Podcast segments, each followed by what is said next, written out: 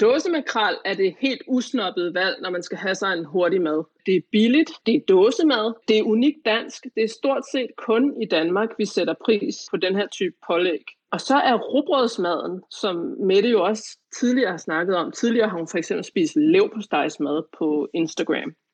Rugbrødsmaden er også det folkelige valg, fordi det er det, de fleste danskere peger på, når de skal fortælle om, hvad de har spist i løbet af den sidste uge. Øh, så det, så det er et bredt og populært valg, hun træffer, når hun øh, vælger at lægge den her mad op. Velkommen til All Caps. Det var Karoline Nyvang øh, fra det Kongelige Bibliotek, madhistoriker og forsker i politikers forhold til mad. Mette Skammerits, hvad synes du egentlig om makralmad? Jeg kan rigtig godt lide makralmad. Det er dog noget tid siden, at øh, jeg har spist det. Altså med eller uden agurk? Uden agurk, men makrel i tomater er faktisk en superfood, har jeg hørt fordi der er så meget omega-3 i. Og så øh, er der et andet spørgsmål, jeg lige skal stille her til start. Vil du stemme på en politiker, der kan dokumentere, at hun pusser sine egne vinduer? Puha, det er jo svært. Det er jo efterhånden alle politikere, der har pusset deres egne vinduer i en eller anden øh, grad inde på sociale medier. Så det, det, det bliver svært at finde en politiker, der ikke har. okay, så, så svaret er, du stemmer på Mette Frederiksen til næste Jeg stemmer Mette Frederiksen. okay. Velkommen til studiet. Det her det er en lille times all caps. Jeg hedder Anton Gade Nielsen, og sammen med mig i dag sidder Mette Skammerits. Du er konceptudvikler hos Holm Kommunikation, og så er du mimager og indehaver af meme-profilen Skammekrogen. Vi skal tale om politikers madbilleder på Instagram i dag, for altså, hvad kan en makrelmad fortælle, og hvad kan man sige om en omgang tørre tarteletter, eller grumset biks, eller en pizza kebab på strået? Det ved Karolina Nyvang. Hun er madhistoriker på det Kongelige Bibliotek og har forsket i politikers forhold til mad. Vi gennemgår nogle udvalgte danske toppolitikers madbilleder på Instagram. Anton Lykketoft fra K-Forum fortæller senere i programmet om, hvordan de danske politikere klarer sig på sociale medier. Hvem har flest likes, hvem får flest hjerter på deres opslag, og hvordan klarer Mette Frederiksen sig som influencer. Det er senere. Og så skal vi vende Clubhouse igen, for i sidste uge, der kom jeg på Clubhouse, og der var alt nyt og spændende. Men i denne her uge, der kigger vi lidt på de udfordringer, der kan være på en platform, som er lydbaseret, og hvor alt foregår live. Hvordan opdager man hate speech? Hvordan opdager man misinformationer og anden dårlig opførsel, når alt foregår live? Altså, hvem har ansvaret for tonen? Hvem har ansvaret for debatten? Er det platformen, eller er det brugerne? Spoiler alert, det er nok brugerne i første omgang. Det skal jeg tale med forfatter og ekspert i digital kultur, Katrine K. Pedersen om lige om lidt. Velkommen til All Caps.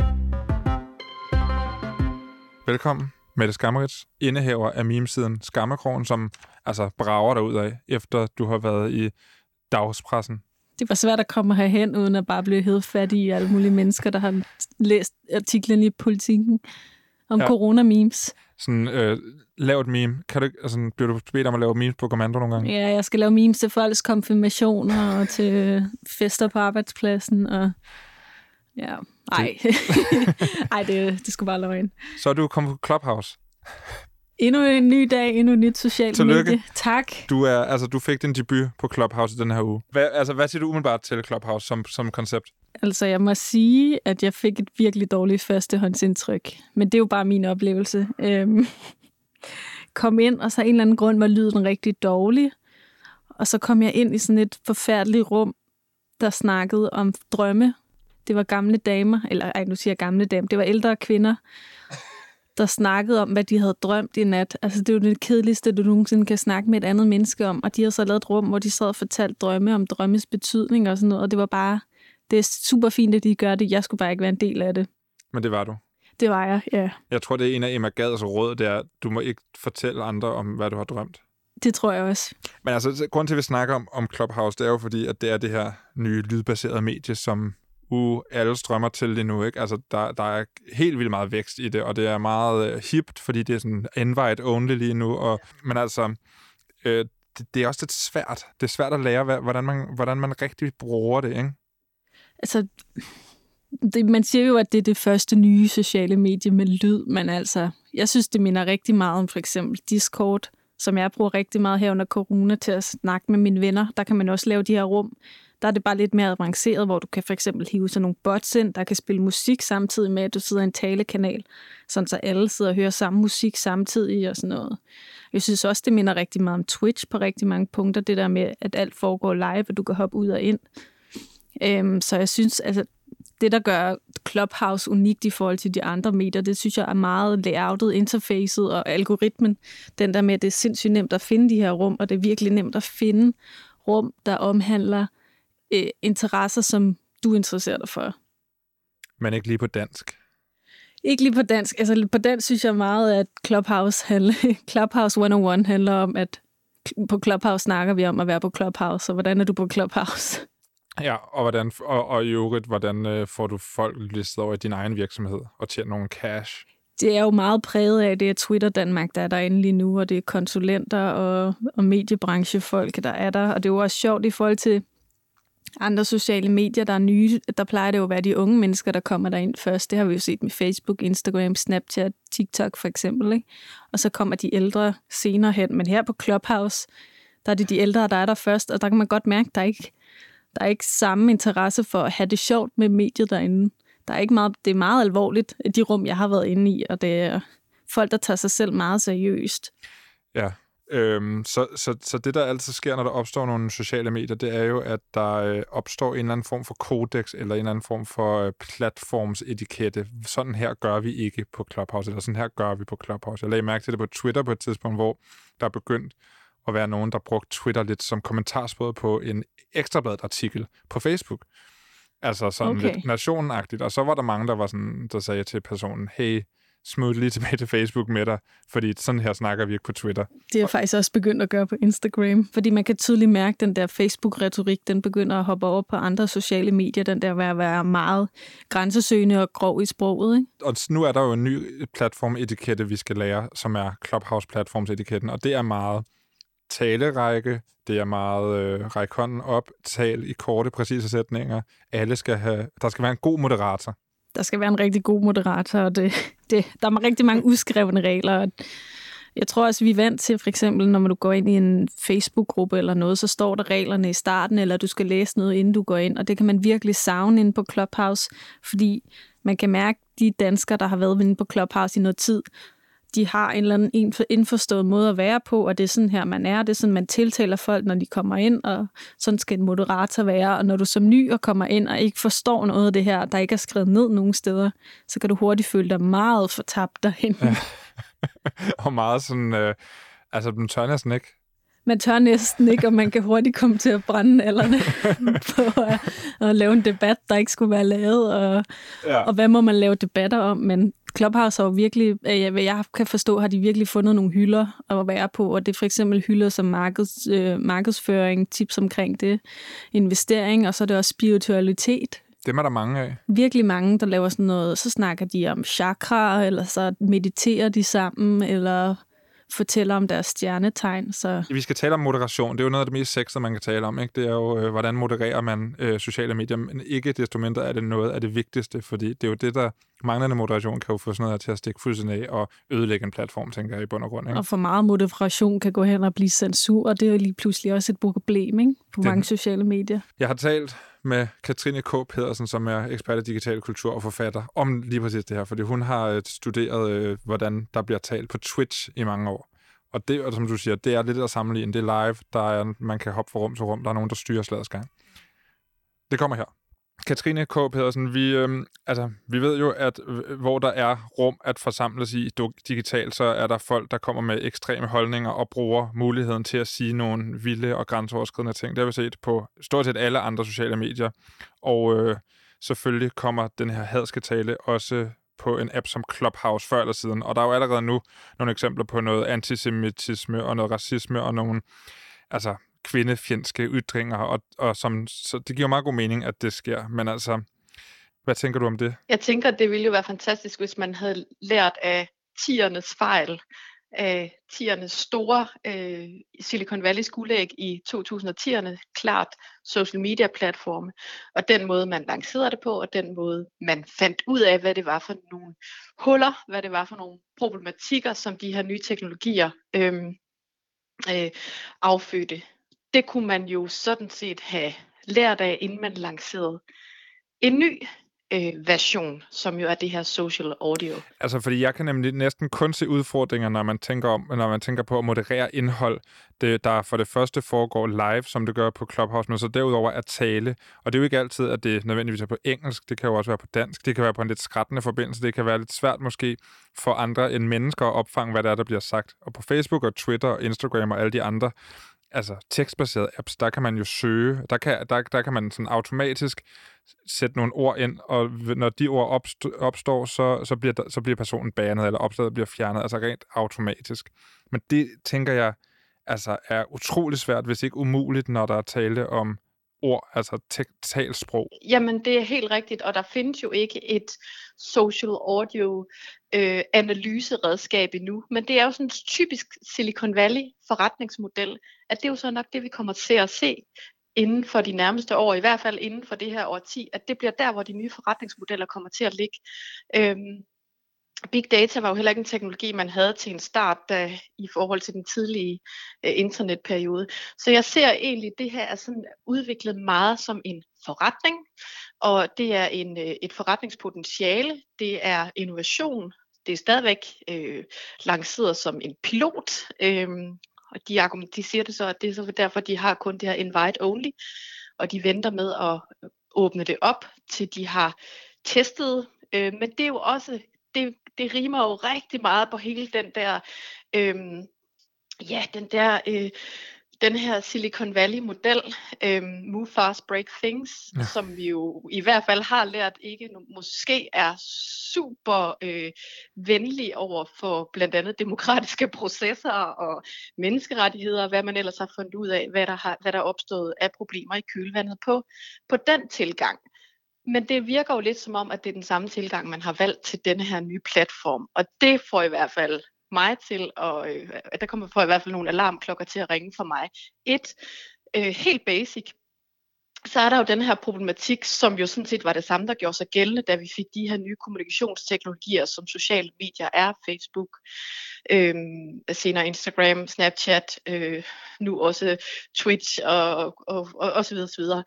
Øh, så fik man jo den fantastiske mulighed som bruger, at man kunne kommunikere med flere på en gang, at man kunne kommunikere over for et publikum. Men man glemte jo at tage højde for, at det, som trænede kommunikatører, om det så er studieværter, journalister, eller om det er skuespillere, eller hvad det er, der formidler, de har jo en faglighed og en træning, så de agerer professionelt. Lige pludselig så blev det en flok glade amatører, der slet ikke havde nogen som helst forudsætning for at vide, hvordan man kommunikerer over for et publikum. Det er jo sådan en helt simpel ting, som i hvert fald affødte nogle problematikker det ser jeg sådan set som en lignende, øh, et lignende problem her, fordi det har jo en forudsætning om, at vi alle sammen bare kan finde ud af at moderere en debat, eller at tilrettelægge en podcast, eller hvad ved jeg, eller hvad ved jeg. Og det kan vi jo ikke, fordi det kræver jo kompetencer, en faglighed og erfaring. Øhm, og og, og, og det, det, er jo, det er jo det her med, at når man så øh, har ret store forventninger til, at ens øh, brugerskare bare selv har helt styr på det, så er det jo i hvert fald en forventningsafstemning, som øh, eller så er det i hvert fald et forventningsklass, som godt kan afføde nogle øh, konsekvenser. Men det er ret interessant, det du siger her, fordi øh, Clubhouse er jo, altså en af deres øh, taglines er powered by you, altså at det er brugeren, der, der, er, der er skaberen, ikke? og sådan er det jo selvfølgelig på alle sociale medier, men derudover har de sådan en, de har sådan nogle highlightet øh, sætninger som be yourself, be respectful, be inclusive, ja. og sådan nogle øh, altså, mere eller mindre floskler. Ikke? Men, men det her med, at, at, man, at det er brugernes ansvar, at den gode tone bliver opretholdet, og det er moderatorerne af de her rum, der skal... Øh, der på en eller anden måde skal styre taleture, og hvis der er nogen, der siger noget lidt for grænseoverskridende. Altså, jeg tænker, det er en virkelig, virkelig svær opgave for rigtig, rigtig mange mennesker at være moderator i de her rum og styre en samtale på. Altså op til 5.000 mennesker. Det kan godt være, at det ikke lige er i starten her, i hvert fald i Danmark, at man får så mange mennesker ind i rummene. Men jeg havde en oplevelse her den anden dag sammen med en flok, hvor vi prøvede at lave et rum ind på Clubhouse, og det, det gik galt på mange måder. Vi, vi magtede ikke rigtig opgaven. Øhm, og, og der var rigtig mange mennesker herinde lige pludselig i det her rum. Og vi, vi var simpelthen ikke vi var ikke klar på at moderere den her øh, debat ordentligt, og det stak af, og så bagefter så fik vi faktisk lidt voksenskæld ud af nogle andre øh, lidt mere erfarne brugere, fordi det var ikke sådan, man i virkeligheden skulle moderere. øh, og det siger jo allerede nu noget om, at der er mange brugere, der har taget, taget det til sig, det her med, hvordan vi modererer, hvordan gør, hvordan gør vi herinde. Men er det, en, er, det en, er det en farbar strategi, tænker du, at det er så meget op til brugerne at styre showet? Absolut for virksomheden. Ja. Det er jo en nødvendig strategi, fordi så placerer man ansvaret hos brugeren. Og så er det nemlig, at man frelægger sig ansvaret øh, for problematikker som hate speech for eksempel, ikke? eller eksklusion, eller racisme, eller øhm, anvendelse af de her øhm, lukkede øh, samtalerum til alt, hvad der kan være fra øh, propaganda, ekstremisme til deciderede ulovligheder. Øhm, så, så jeg tænker, at det er jo sådan set fuldstændig øh, samme retorik, som vi har hørt blandt andet Zuckerberg i hans øh, forsøg på et forsvar i de mange høringer, han var igennem i 2018. Altså det her med hele tiden at have fokus på brugeren, brugeren, eller lad mig sige forbrugeren, ikke? fordi det er jo et, et, øh, en, en forretning, hvor der er en forbruger, en køber, en, en, øh, en, en virksomhed, som er afsender. Og den her virksomhed har jo en interesse i at, øh, og, og hvad hedder det, øh, undgå at få, øh, øh hvad kan man sige, for det første, sager på nakken øh, om, øh, om hadtale eller øh, lignende eksempler, som man har set problemet ved, ved, øh, ved Facebook. Altså, man kunne også tænke den helt ud som en Cambridge Analytica-skandale. Det er jo selvfølgelig øh, i forhold til øh, politisk microtargeting og så videre. Det er nok ikke noget, man ser lige på nuværende tidspunkt, men i fremtiden kunne man forestille sig, at nogle af de samme øh, huller, øh, nogle af de samme demokratiske øh, problematikker kunne udspille sig her. Øhm, det er en klassisk Silicon Valley retorik, at man placerer ansvaret hos forbrugeren. For lige så snart, at man begynder selv at tage ansvar, så er man jo også i skudlinjen for eventuelle bøder i fremtiden. Så, så et eller andet sted kunne, skulle man jo mene, at man jo i hvert fald, hvis man skal placere det ansvar hos brugeren og kunne moderere live øh, eller real-time øh, samtaler, øh, Jamen altså, så skal man jo faktisk have en uddannelse, eller i hvert fald et kodex, som man kan tage udgangspunkt i, og ikke bare et, nu skal I huske at tale pænt til hinanden. Fordi det har vi jo set mange gange i løbet af tierne, at det er jo altså ikke nok. Tror du altså, at det er realistisk overhovedet at, øh, at skabe et socialt medie, og nu i det her tilfælde et lydbaseret socialt medie, hvor der ikke opstår sådan nogle her grimme ting og, og ubehagelige øh, mennesker, altså som Google siger, der findes gode og dårlige mennesker, øh, men de, er, de dårlige mennesker har altså også internetadgang. Nej, det tror jeg ikke, og vi kan jo sådan set bare kigge på øh, den danske version fra 80'erne 0059 eller træfpunkt. Jeg tror faktisk også, det stadig eksisterer. Men altså, det, er jo, det fik jo klart ry for at være et sted for nysgerrige teenager, men også for klamme og skumle, øh, ubehagelige øh, typer. Øhm, og, øh, og så, så øh, selvfølgelig vil det, er det ikke nok at have sådan en, øh, en have et udgangspunkt, der hedder, at nu skal man tale ordentligt til hinanden, når man skal, fordi der vil altid være nogen, som har et formål, som er gusten, eller et formål, som er at skulle øh, trolle en en øh, debat eller groome, eller altså det har vi jo set. Vi har jo set, hvordan når man åbner op, nu man siger, en ting er, at man kan lave de her lukkede øh, samtalerum, men noget andet er også, at det er et socialt medie, så du kan jo faktisk som bruger gå rundt og ind og ud af samtaler, som du lyster. Det synes jeg personligt er ret fascinerende, og jeg synes, jeg har selv oplevet nogle ret interessante øh, samtaler og, øh, og modereret øh, øh, debatter, som, som jeg sagtens kan se fungere. Øhm, og, og sådan øh, lidt ligesom Meetup har fungeret, at man så har kunnet tilmelde sig forskellige events rundt omkring i verden, og her det sidste år, hvor verden stort set har været lukket ned, har man mm. så kunne gøre det online. Øhm, det er da en super, øh, altså det, det er da en, en, en fantastisk, øh, et fantastisk redskab.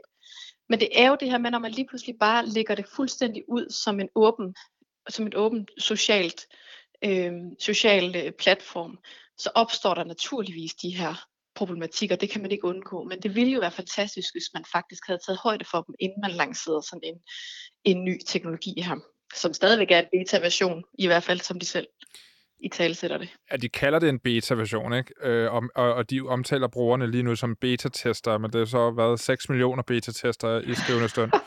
det, øh, det synes jeg på en eller anden måde er øh, et stretch. Det er det også, men det er en super smart strategi, fordi så kan man jo sige, ej, er det virkelig rigtigt holdt op? Jamen, vi er stadigvæk i gang med at udvikle ja. vores, ligesom Google har sagt i så mange år, vi er stadigvæk ved at træne vores algoritme, og det med, at vi forsøger, og vi løber så hurtigt vi kan, ja. og vi sørger for at fange alle de grimme mennesker derude.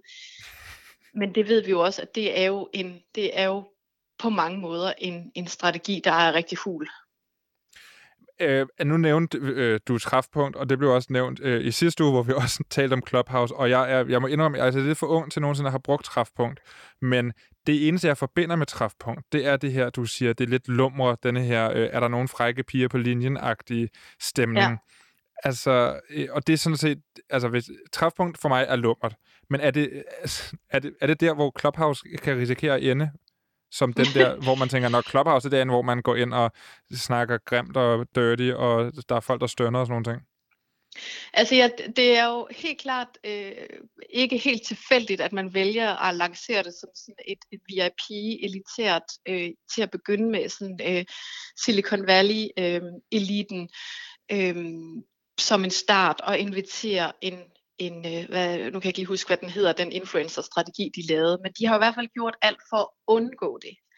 Det samme har Discord jo faktisk også, efter de har forsøgt at gøre den mere mainstream, så forsøger de også at komme lidt ud af, af ryget med, med øh, kældermennesker og gamere, øhm, for at sætte det lidt på spidsen.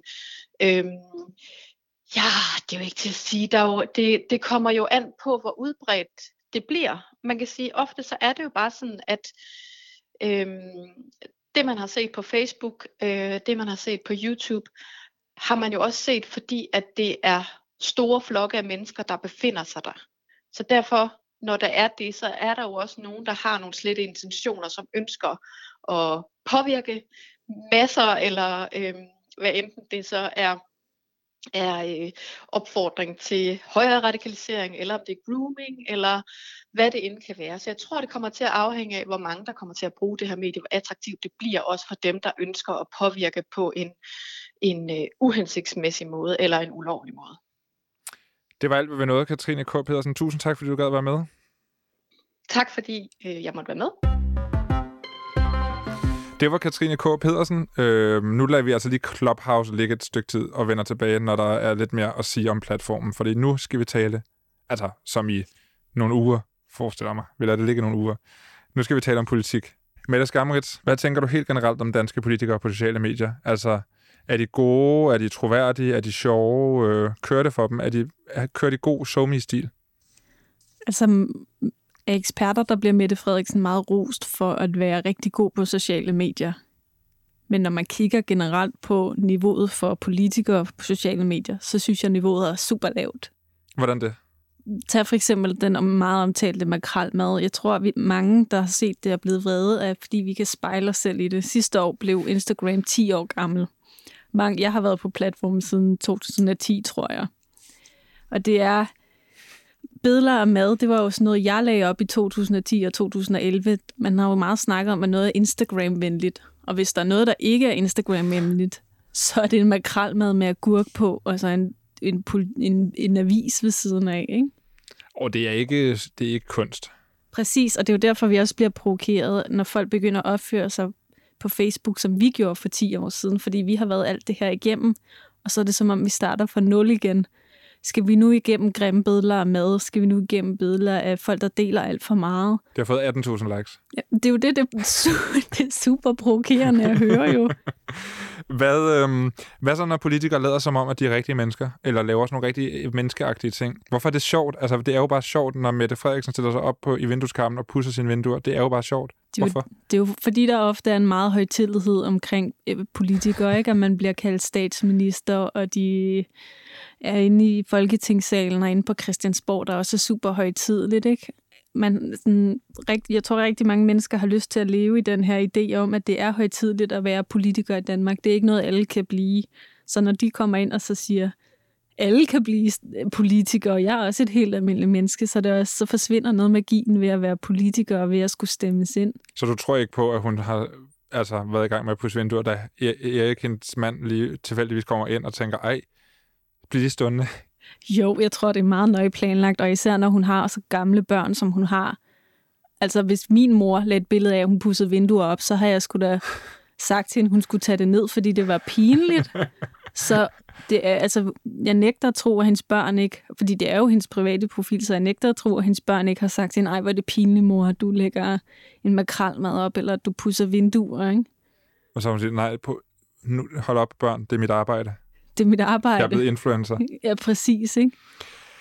Jeg har talt med Anton Lykketoft fra, øh, som er SOMI-analytiker på K-forum, om hvordan politikere klarer sig på øh, Facebook, og hvem der fører et like-ræset, og hvad det måske siger om politikerne ude i virkeligheden også, eller om Facebook er gået hen og blevet virkeligheden. Øh, det kan vi lige prøve at høre. Anton Lykketoft, du er SOME-analytiker hos K-Forum, og du har altså lavet det her like-barometer, mm. over danske politikere. Og prøv til at starte med her først. Hvad er et like-barometer, og hvad, hvad er det, I har lavet her, og hvad, hvordan har I gjort det? Øh, like-barometeret, det er en liste over øh, omkring 200 nuværende og tidligere politikere, på Facebook, og det vi viser på likebarometeret, det er øh, kort og godt, øh, hvor mange likes og fans de her 200 politikere, de har på Facebook. Øh, og så øh, stort set en, en gang om måneden, så opdaterer vi likebarometeret med, hvor mange øh, nye likes politikerne har fået. Vi har en oversigt over, øh, hvem der har flest fra 1 til 50, øh, og så har vi en oversigt over, øh, hvor mange nye likes de her politikere har fået siden sidste måling. Til dem, der ikke har været inde på K-forum, jeg vil jo selvfølgelig have linker til denne her artikel på beskrivelsen til podcasten, hvis man selv lige er lidt nysgerrig på, hvem der fører i det her kapløb, som næsten er vigtigere end politik, det er, hvem har flest likes. Ikke? Så hvem, mm. altså, kan vi lige tage en top 10 over danske politikere, altså fra flest likes og så nedad? Yes, med per sidste måling, som var øh, den øh, med 25. januar, der var Mette Frederiksen nummer 1. Øh, hun havde over 270.000 likes. Øh, nummer to, det var Lars Lykke. Nummer tre, øh, Helle thorning Schmidt. Nummer fire, Inger Støjberg. Nummer fem, Johannes Schmidt Nielsen. Nummer seks, Pia Kærsgaard. Nummer syv, Anders Fogh. Nummer otte, Senja Stampe. Nummer 9, Ville Søvndal. Og nummer 10, Anders Samuelsen. Og, og meget kort, så kan man jo meget hurtigt se, at med den her top 10, den er jo domineret af øh, gamle politikere, statsminister mm. og, og tidligere formænd det, det siger jo også noget om, hvad der egentlig skal til for at kunne nå op over bare de der 100.000 likes. Det er, at man har været helt i toppen af dansk partipolitik. Så det er meget gamle likes også? Der er rigtig mange gamle likes. Det er også derfor, at det er lidt begrænset, hvad man kan bruge selve listen til. Mm. Fordi at for eksempel Helle thorning Schmidt, hun har 185.000 likes. Det betyder ikke, at der er 185.000 mennesker, der lytter til alt, hvad Helle thorning Schmidt hun siger. Øh, det betyder, at der i hvert fald var 185.000, der lyttede til hende på et tidspunkt, tidspunkt. Det er jo, altså vi kender det jo nok alle sammen. Det er lettere at gå ind og følge nogen, end det er lige at huske at gå ind øh, og, og unfollow dem igen. Ja, de skal virkelig have gjort noget forkert, for at man går ind og fjerner sit like. Ikke? Ja, ja. Ellers accepterer man det ligesom bare. Ja, det er det. Lad os lige vende tilbage til det der med, hvordan man ellers kan måle succes ud, ud over, hvor mange likes personen har. Fordi jeg kunne godt lige tænke mig at kigge på, hvem det går godt for, hvem der har rykket sig lidt på, den her, øh, på det her like her på det sidste, eller i hvert fald siden. Altså sådan som vi gør det op i den her artikel, er det siden øh, Folketingsvalget i 19. Ja. Så det er det, vi går efter os her, ikke? Ja, lige præcis. Altså, trendsene er, er et meget bedre mål for, hvad for en retning politik bevæger sig på, på de sociale medier. Og, og siden folketingsvalget, som er den grænse, vi ligesom har sat, øh, er der tre øh, sådan overordnede trends, man, man bør lægge mærke i. Og den første er selvfølgelig Mette Frederiksen, som har vokset med 180.000 nye sidefølgere, og det er over to gange mere, end, end hvad hun havde før. Og, og igen, med, lige med Mette Frederiksen, er det faktisk en, en fordel at dele det op i en til delperiode, fordi at hun får en, en statsministerbonus lige efter folketingsvalget, hvor hun får omkring 25.000 nye øh, sidefølgere, men det helt store fremgang kommer efter corona, hvor hun øh, får 160.000 øh, nye følgere det er ret ekstremt. I maj, der så vi, at Mette Frederiksen blev den politiker med flest likes. Hun overhældede Lars Lykke, og hun blev således den politiker, der har flest likes nogensinde i, i Danmark. Det er godt klart. Man må også sige, at hun gør sit for at aktivere folk på Facebook. Hvem mm. er der ellers, der har rykket sig, øh, og som man skal lægge mærke til? Den anden helt store trend, det er nye borgerlige. De, øh, de har kun fire folketingsmedlemmer, og det er ligesom dem, der er med i barometeret. De har fået cirka 180.000 nye følgere til sammen. Øh, og for ligesom at sætte det i perspektiv, så øh, kan man sige, at med de øh, 114 politikere fra Venstre, Dansk Folkeparti, Radikal Venstre, Konservativ og SF, de har til sammen fået færre nye følger end Nye Borgerliges fire MF'er øh, siden folketingsvalget. Så det sætter lidt i perspektiv om, hvor mange nye følgere Nye Borgerlige egentlig har fået mindre end øh, Mette Frederiksen. Øh, men alligevel er det meget, meget imponerende, at øh, Nye Borgerlige har fået så mange nye følgere. Ja, det, øh, det siger et eller andet. Du sagde, der var tre ting? Ja, ja den, den sidste trend, som er mest her for nylig, det er jo Venstres opløsning mm. på Facebook. Altså, der er to store profiler. Det var jo Lars Lykke, som er den næstmest likede politiker i Danmark, og Inger Støjberg, som er den fjerde mest likede politiker i Danmark. Øh, og de har begge to meldt sig ud af partiet, og det betyder, at Venstre har mistet en, øh, en følgerskar på Facebook på over øh, 370.000 øh, følgere. Det er også gået ud over den samlede fremgang, Venstre har set. Altså trækker man Inger Støjberg og øh, Lars Lykkes fremgang væk, jamen, så har øh, Venstre som parti øh, set færre øh, nye likes end øh, Liberal Alliance, der kun har 3-4 politikere med i, i barometeret. Øh, og det er enormt svagt, og det er jo også noget, vi ser afspejlet i meningsmålingerne. Det gør sig også gældende i forhold til partiformand Jakob Ellemann Jensen. Han har kun set en fremgang på omkring 16.000 øh, nye likes, og det er det samme som, øh, som Søren Pape Poulsen. Men det skal så sættes i perspektiv i forhold til, hvor mange øh, følgere de ligesom startede med. Fordi at Pape han startede med omkring øh, 50.000, og Ellemann startede med omkring 10.000. Og når du kun har 10.000 følgere, og du lige pludselig bliver partiformand, så er du hele tiden i medierne. Du er hele tiden i, i centrum af den politiske samtale. Og at Jacob Ellemann kun har formået at løfte sin profil med 16.000 nye følgere, det er, det, det er et svaghedstegn.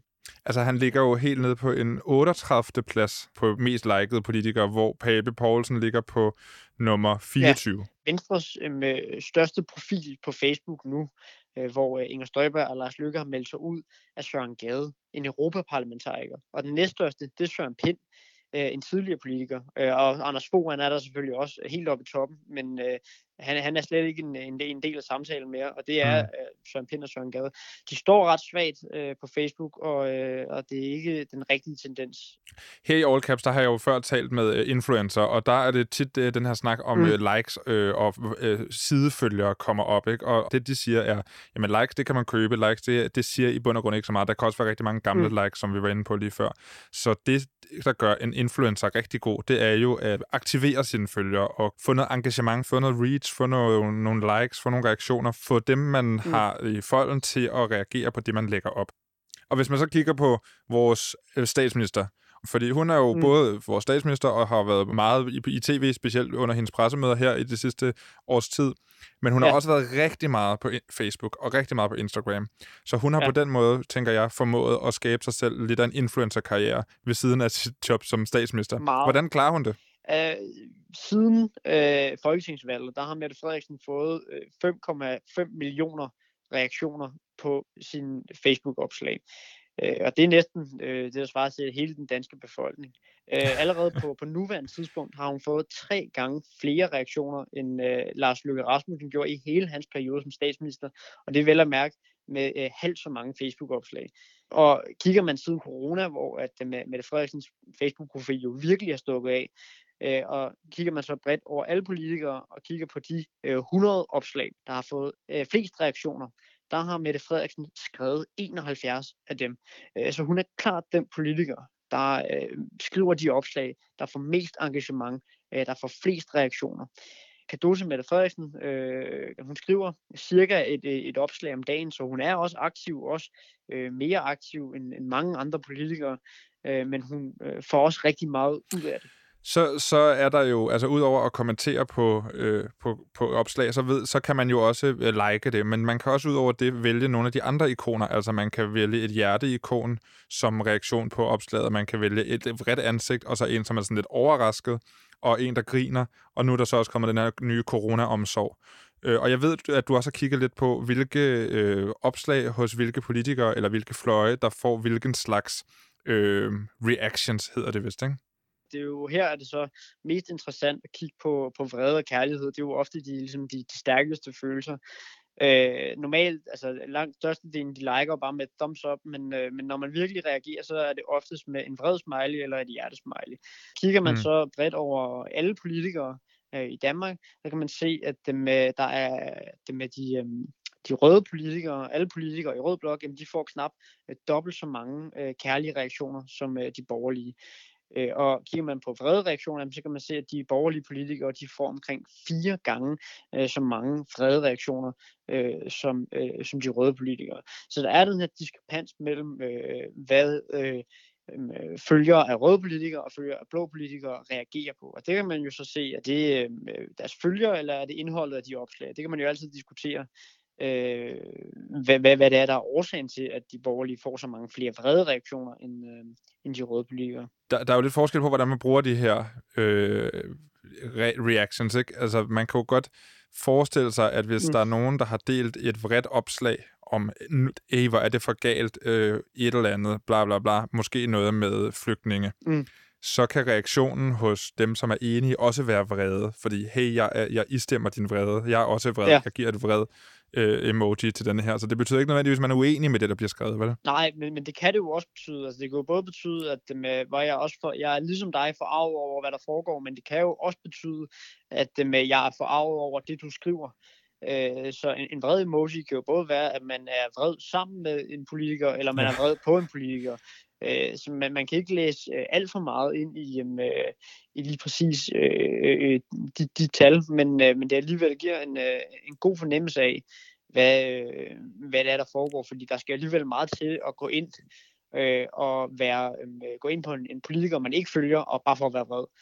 Øh, så, så størstedelen antager man af, øh, af folk, der er enige i vreden Øh, om ikke andet siger noget om sindsstemningen øh, på de forskellige sider, hvis der er mere vrede den ene end, end den anden. Ja, det siger meget om indholdet. Øh, og et rigtig godt eksempel er jo øh, forskellen mellem øh, Nye Borgerlige og Dansk Folkeparti. Det er, jo en, det er jo en af de strømninger, der er i dansk politik generelt, er, at Dansk Folkeparti de bliver mindre og mindre i meningsmålinger, mens Nye Borgerlige de, øh, de stormer frem. Øh, Dansk Folkeparti, cirka 17 procent af alle reaktioner på deres Facebook-opslag, de er vrede. Øh, hvorimod at for øh, nye borgerlige, der er de tal øh, meget, meget øh, mindre. Øh, der er kun omkring øh, 5-6 procent af øh, reaktionerne på Nye Borgerliges opslag, der, der er vrede øh, hvor de får en langt større andel af kærlige reaktioner. Og, og der man, kunne man jo godt argumentere for, at indholdet på Nye Borgerlige og Dansk Folkeparti med Facebook-opslag ofte er ens. Det handler meget om, at man ikke har lyst til, at uh, der er nogle bestemte mennesker, der skal være i landet, og det handler meget om, at man er farvet over, uh, hvad Mette Frederiksen gør. Men mm. som du selv nævner, øh, sindstilstanden blandt de to partier og de to partiers vælgere er vidt forskellig. Der er god energi øh, bag Nye Borgerlige, øh, og der er dårlig energi øh, i, internt i Dansk Folkeparti, fordi det simpelthen går så dårligt i meningsmålingerne. Øh, så, øh, så det er jo også det, er et helt andet perspektiv på, på det med vrede og, og glæde. Anton Lykketoft, tusind tak, fordi du gad at give et indblik i det. Det var slet. Mette Skammerits. Hvad, altså, hvad tænker du om uh, Mette Frederiksen som influencer? At hun, det er jo faktisk ud som om, det går ret godt for hende. Altså, hun har jo fundet sin niche, og hun, har, hun ved jo godt, hvad hun gør. Øh, og hendes niche er jo bare at spille dum. Ej, det lyder slemt, men altså, jeg tror for rigtig mange, der er digitalt indfødte, så føles det som om, at hun spiller dum lige i ens ansigt, ikke? Altså hun lader som om, at hun ikke ved, hvordan man skal gebære sig online. Hun lader som om, det er bare en makralmad, og det er bare et vinduespudsning, når hun godt ved, det er meget mere end det. Det er godt, du siger makralmad, for nu skal vi nemlig videre til det med mad. Fordi en ting, som influencer er gode til, det er at lave gode billeder af mad. Øh, og, og det er der, hvor altså, filmen knækker lidt i forhold til øh, politikernes influencerkarriere, fordi som vi snakker om før, så er det ikke sådan nogle særlig appetitlige billeder, der bliver lavet af mad på politikernes Instagram-profiler. Jeg har talt med Karoline Nyvang, som er madhistoriker og har forsket i politikers forhold til mad. Og så har jeg bedt hende om at analysere nogle madopslag fra danske politikers Instagram-profiler. Det kommer her. Karoline Nyvang, vi øh, skal jo tale om mad, fordi som man siger, du er, hvad du spiser, øh, og øh, man er jo i bund og grund også, hvad man lægger op på Instagram. Og lige for tiden, der ser vi rigtig meget mad på Instagram. Det har vi altid gjort, men det har altså gerne været sådan nogle lidt overdådige anretninger, eller sådan den helt perfekte vinkel, eller helt perfekte filter på en avocado-mad. Og det er næsten sådan lidt kliché at sige, at Instagram er der, hvor man deler sin brunch, fordi vi har rykket os, ikke? Altså, vi er kommet længere væk fra kun at dele madbilleder. Men de folkevalgte, de er altså på en eller anden måde lidt øh, sent til festen, fordi de deler rigtig meget mad lige nu på Instagram. De gør det bare på en lidt anden måde end de her flotte bloggerbilleder. Karoline Nyvang, hvad, hvad synes du om deres brug af mad på sociale medier? Grundlæggende synes jeg, det er rigtig interessant, fordi det siger noget om både om madens rolle i dag, men det siger også noget om mediernes rolle og om moderne politik. Øh, og gennem tiden, så er der jo en lang række idealer, der ligesom er blevet indlejret af vores forhold til mad. Øh, så mad, det siger både noget om vores forhold til dyrevelfærd og til klodens velbefindende og til vores krop og vores egen økonomi. Øhm, så på en eller anden måde, der er det sådan et kondensat af, hvem vi er som personer. Øhm, og det er attraktivt at kunne præsentere sig selv på den her måde, øh, i en tid, hvor politikere kæmper om at komme til ord i medierne. Så grunden til, at vi deler billeder af mad, og navnligt politikere deler billeder af mad, det er, det er den nemmeste måde at, at fortælle, her, sådan er jeg. Præcis, det er jo sådan en meget subtil fortælling, og i virkeligheden så er det næsten på linje med, når Mette Frederiksen står og græder over døde mink. Altså man får jo blottet sin inderste kerne nærmest, fordi vi opfatter vores personlige smag i hvad som noget, der ligger meget nært på, hvad vi er som personer. Øhm, så der er et færnis af folkelighed at hente i at poste de rigtige billeder på Instagram af den mad, man spiser. Jeg har sendt dig nogle eksempler på nogle af altså, toppolitikernes seneste post, hvor der indgår mad. Og det, som er på alles læber lige nu, det er jo en makrelmad med mayonnaise og agurk, som Mette Frederiksen postede i sidste uge. Og der vil jeg måske have taget gurken af, men altså, det er jo sådan en klassiker. Også en lidt klam mad. Altså, det er jo en mad, tænker jeg, som de fleste elsker. Det, på en eller anden måde lidt skamfuldt, fordi at det ser ulækkert ud, og det lugter ulækkert, men det smager jo helt vildt lækkert. Det, det går ud fra, at de fleste er inde i. Men hvad, hvad signalerer det at, at, at dele den her lidt uappetitlige mad? Jamen, der er jo rigtig mange budskaber indlejret af det her opslag.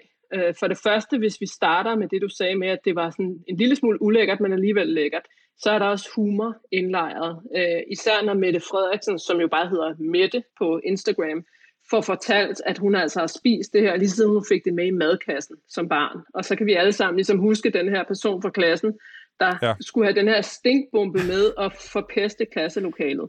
Så der er humor indlejret, men så er der jo egentlig også et politisk budskab om, at hun øh, stadigvæk spiser det samme, som hun har gjort lige siden hun var lille pige. Øh, og politikerne har i dag brug for at illustrere, at de trods den sociale opstigning gennem samfundet stadigvæk er som os andre og spiser den samme mad, som vi vil vælge i den brede befolkning. Øh, og det er hun jo rigtig dygtig til. Og den artikel, hun ligesom har placeret makralmaden ovenpå, den handler jo faktisk også om, at øh, Jakob Ellemann Jensen ikke er folkelig nok til at blive statsminister.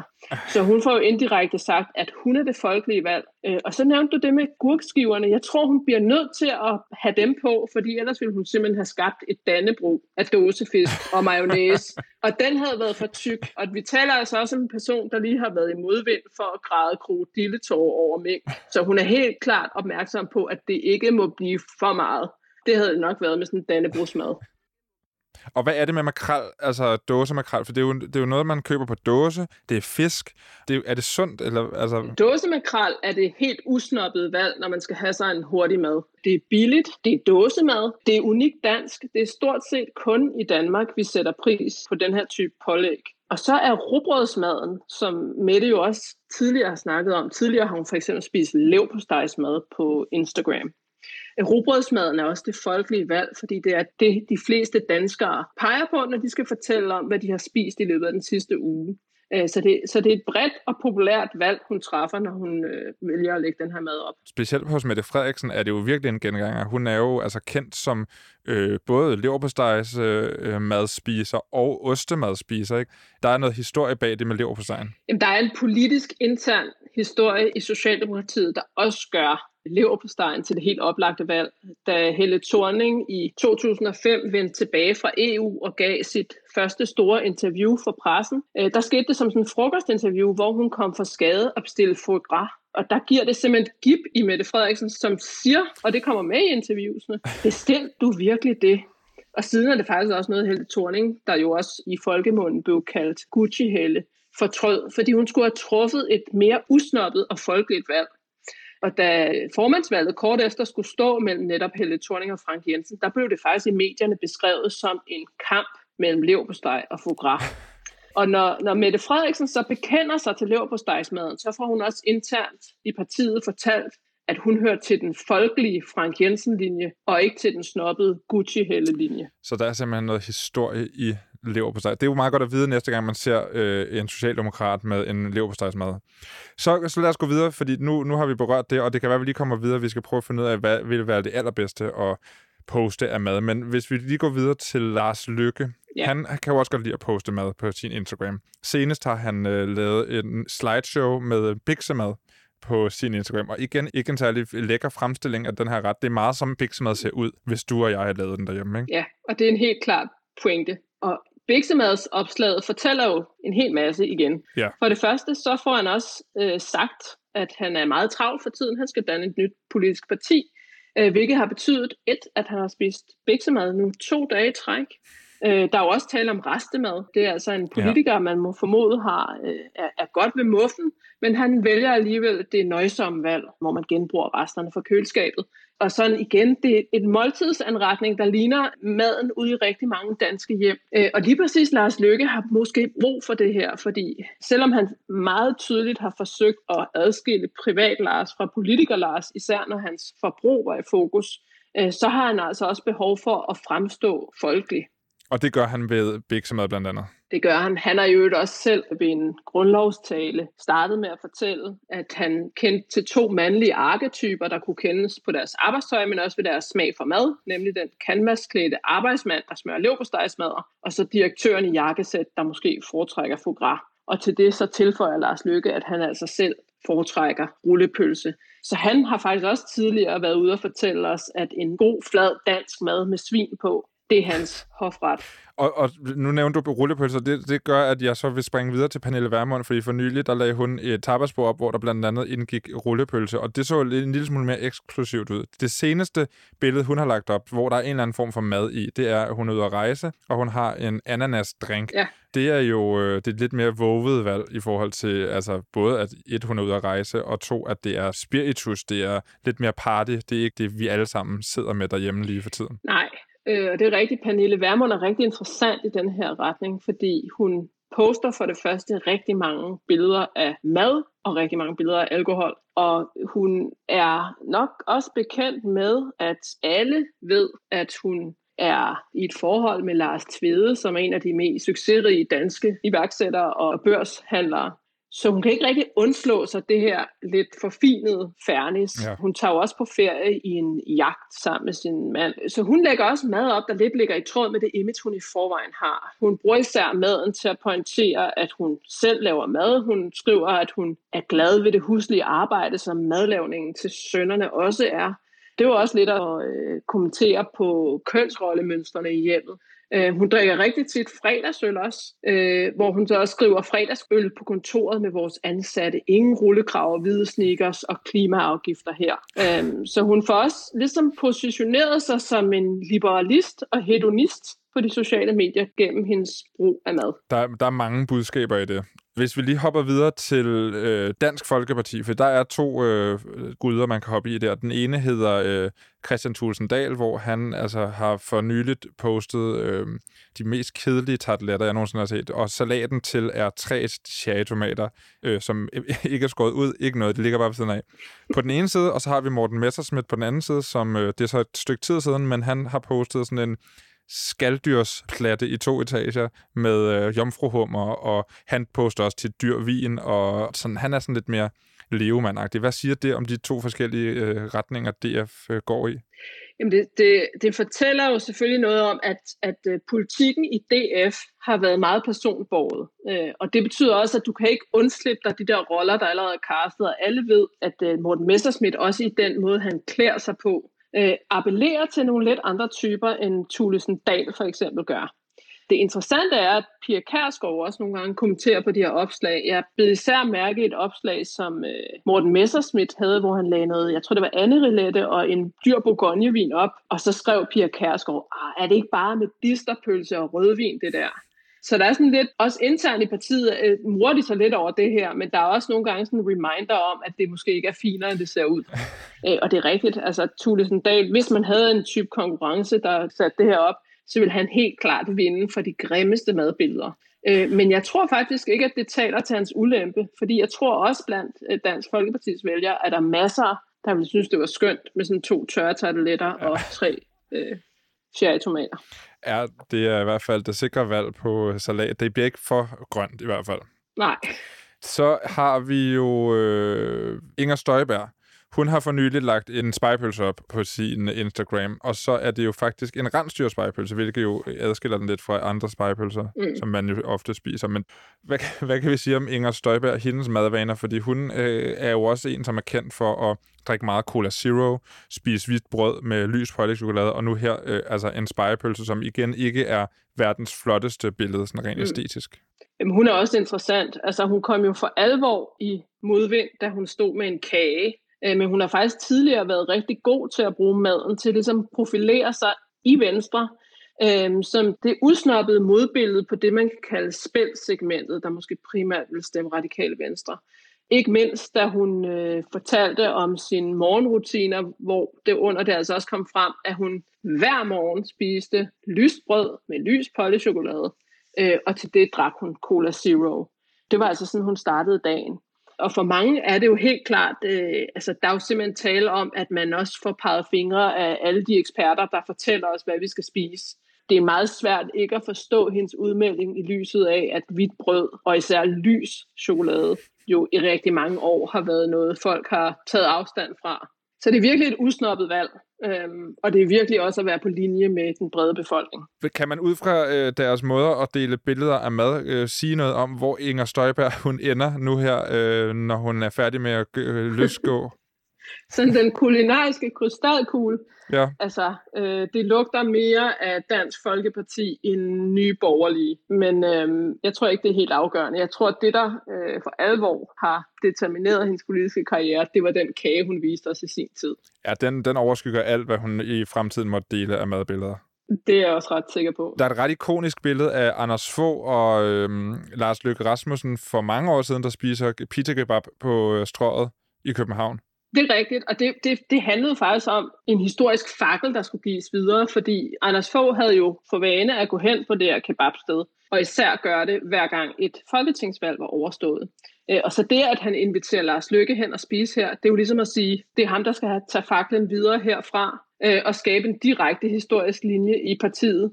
Øh, og der ligger også lidt det element i, at dem vi spiser sammen med, det er også folk, vi har tillid til. Ja. Inden for politiske opinionsmålinger, der har man jo siden starten af det 21. århundrede brugt spørgsmålet om, hvem vil du helst drikke en øl med, som en, en regulær indikator af, hvem folk faktisk også vil sætte deres kryds ved. Fordi dem, vi gerne vil spise sammen med, det er også dem, vi kan genkende os selv i. Og dem har vi altså en tendens til at stemme på.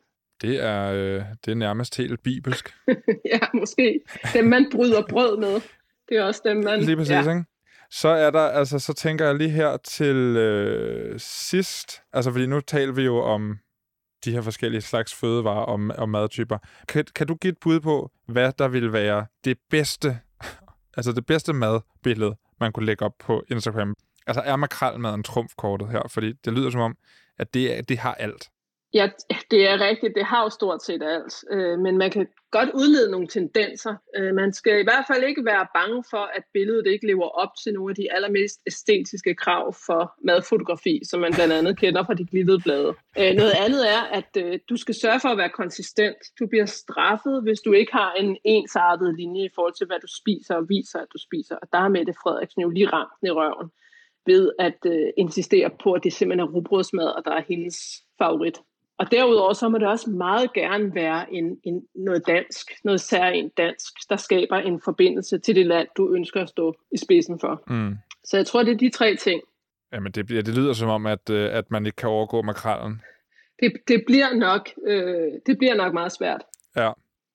Karoline Nyvang, tusind tak, fordi du lige kan gennemgå de her madbilleder med mig fra vores politikers øh, Instagram-profiler. Det var så let. Det var Karoline Nyvang, øh, fra det Kongelige Bibliotek, madhistoriker og forsker i politikers forhold til mad. Mette Skammerits, prøv at se her. Der er de, der er de seks billeder ikke? her på, øh, på udskrift papir. Hvad, øhm, nu har vi jo gennemgået dem, og vi har lidt talt om dem, men altså, er, har du lyst til noget af det der? Ja, det er svært, ikke? Så jeg vil sige, rensdyrspejepølsen kunne jeg da godt tænke mig at smage. Men ja. det sjove, en du ikke har med her, det er faktisk øh, Jakob Mark. Det er jo en af mine personlige favoritter, fordi han har jo for vane at spise ostehapser og det, der kan kategoriseres som børnemad. Altså sådan, Det er blevet hans ting. det er hans ting, men alt han lægger op, har han også for vane at få til at handle om børn, så det giver god mening. Nej, det er meget interessant. Altså, altså simpelthen spise det, som børn spiser som et politisk statement. Præcis, og han har ikke nogen børn endnu, men de kommer nok snart, tror jeg. Tiden er ved at være gået med det, Skammerits. Mm. Du er konceptudvikler ved Holm Kommunikation. Du øh, er meme med har Skammekrogen, den bedste meme-profil i Danmark. Det er jeg glad for, du synes. Tak for det. Hvad, øhm, her til sidst, content. Content, Yes. content. Vi skal jo altid lige anbefale et eller andet til sidst, ikke? Jo, nu linker skal jeg selvfølgelig til de her billeder, vi har snakket om med politikernes mad. Jeg linker til Skammekrogen, jeg linker til det her like-barometer fra øh, K-forum. Øh, hvad er der ellers? Jo, altså alt, hvad vi har snakket om, kommer til at ligge i beskrivelsen af den her podcast. Men er der andet? Jeg vil faktisk gerne anbefale nogle subreddits, fordi det har jo været meget op omkring det her GameStop, og det har jo fået mange til at tænke, hvad er Reddit, og bevæge sig derind for at se, hvad det var. Og det kan godt være rigtig forvirrende, når man kommer der ind og ikke kender til noget. Det, der jeg synes har hjulpet mig for Reddit, det er at blive anbefalet nogle subreddits, som er ja. de her underrum, hvor man kan diskutere ens interesser. Så jeg vil egentlig bare anbefale tre forskellige subreddits, som jeg godt kan lide at tjekke en gang imellem. Fedt. Øh, og den første, den er øh, No Stupid Questions, hedder den, som handler om, at der er ikke nogen, du kan ikke stille nogen dumme spørgsmål. Alle spørgsmål derinde bliver taget alvorligt, så du kan stille noget meget vildt. For eksempel er der en, der stillede spørgsmålet, øh, hvordan kan det være, at hacker kan prøve en masse forskellige brugernavne på ens profil, men når jeg taster min forkert tre gange, så bliver jeg lukket ud. Og så sidder folk rigtig og tager sig tiden til at svare på de her spørgsmål, og man kan faktisk blive meget klogere. Altså sådan, ingen, øh, der er ingen øh, shaming over at stille et dumt spørgsmål derinde i hvert fald. Fedt. Det minder mig om den der Explain It Like I'm Five, som også er en subreddit. Altså spørg, forklar det til mig, som om jeg er fem år. Nå, hvor fedt. man også, det er lidt samme stil, man kan stille et spørgsmål, og så får man meget pædagogisk svar, som om man var fem år. Fedt. Den hører i puljen. Ja, den rører i puljen, og så den anden, det er What is this thing? Hvor at folk de lægger billeder op, hvis de finder en ting, de simpelthen ikke ved, hvad er. Og så hjælper alle derinde med at finde ud af, hvad det er. Og det er faktisk virkelig sjovt, fordi så kan man lige sidde og tænke, hvad helvede er det der egentlig for en ting? Hvad er det så? Jamen, det finder man ud af i kommentarerne, og så ved folk sådan, at det er en skruetving til dit og dat, eller den brugte man i gamle dage til at rense et eller andet, eller sådan noget. Nå, det er sjovt. Ja, det er virkelig sjovt. Og så den sidste, den er lidt mere humoristisk, det er Hydro Homies, som er bare folk, der godt kan lide at drikke vand, som hater lidt på alle andre drikkevarer, og synes, det er en meget undervurderet drikkevare. Det jo OG-drikkevaren på en eller anden måde, ikke? Så det er en blanding af memes og artikler og alt muligt om vand. Jeg, altså, jeg kunne godt lide vand, men jeg er ikke decideret fan af vand. Det lyder fandme dumt at sige, ikke? Men altså, Gode anbefalinger. Så jeg vil gerne anbefale øh, dokumentaren Framing Britney Spears, fordi øh, jeg tænkte, vi skulle snakke om Free Britney igen næste uge, så, så kan man lige se den som en form for lektie mm. til næste uge, og så øh, kan vi tale om det. Øhm, den kan ses på YouTube, hvis man bruger en VPN. Det lykkes i hvert fald for mig. Tak, tak fordi du kom med det, Skammes. ja, selv tak. Det har været hyggeligt. All Caps er produceret på og af Enigma Museum for Post, Tele og Kommunikation. I redaktionen sidder Marie Høst, Daniel Body og jeg. Mit navn er Anton Gade Nielsen. Vi ses.